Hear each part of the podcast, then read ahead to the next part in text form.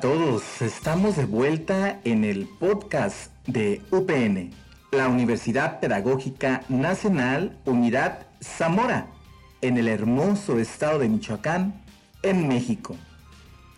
Yo soy Julio Bustos y hoy, en el episodio número 2, conoceremos la experiencia de una maestra mexicana que labora en el nivel preescolar en el vecino país del norte, y me refiero a los Estados Unidos de Norteamérica.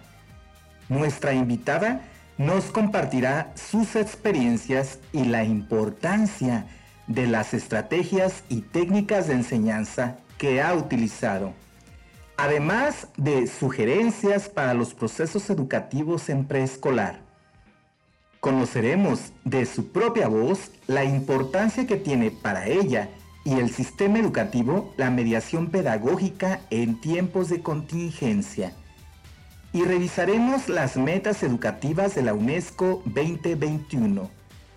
También descubriremos su trabajo desde la diversidad lingüística, un tema por demás importante ya que Los Ángeles, California, es considerada la provincia de Estados Unidos con mayor diversidad. Es momento de disfrutar de nuestra invitada. Ella es la profesora Laura Patricia Jiménez Baltazar. Disfrutemos de esta amena charla. Bienvenida Laura.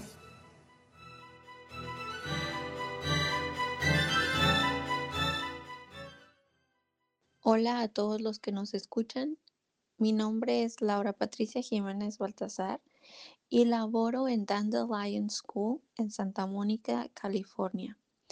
Estaré hablando de la importancia que tienen las estrategias y técnicas de enseñanza, así como de sugerencias para los, para los procesos educativos que tienen los niños en preescolar, las pedagogías que utilizo en mi trabajo y la importancia y la importancia de la mediación pedagógica dentro de la pandemia en la que vivimos, COVID-19.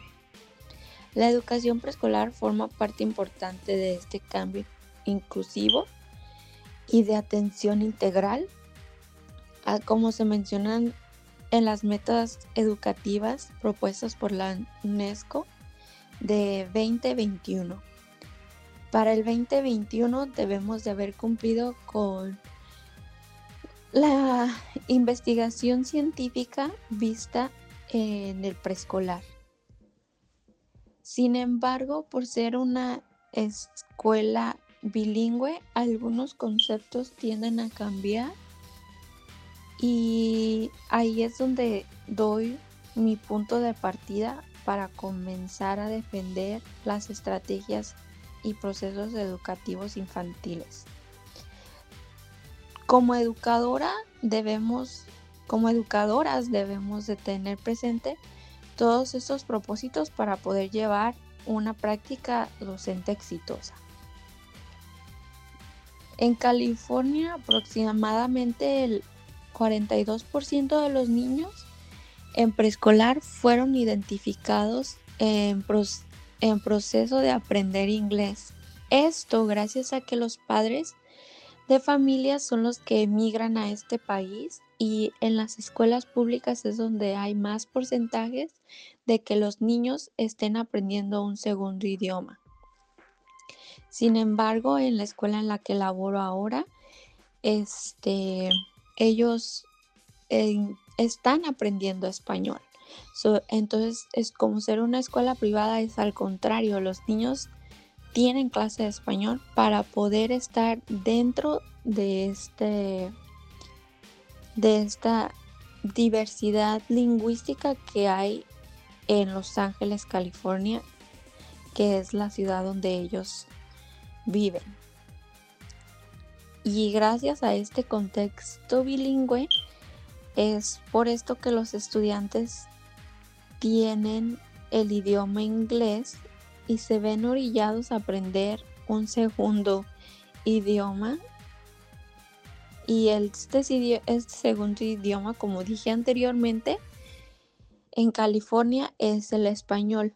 Casi todos sus habitantes hablan español.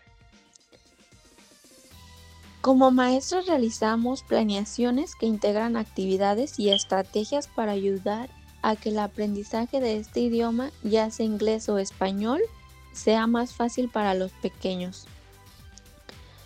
Este, usando estrategias verbales y no verbales para comunicarnos con los demás, los niños comienzan a comprender y utilizarlo y utilizar las palabras que aprendan en la escuela en conversaciones con sus propios compañeros.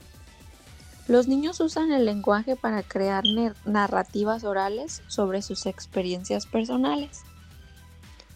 Las políticas educativas y reformas a los diferentes programas de estudio han sido de mucha ayuda para California ya que todos están ya que todos están adecuados para esta enseñanza de un segundo idioma, ya sea inglés, ya sea español, ya sea mandarín o ya sea francés. Sin embargo, por, California ser un estado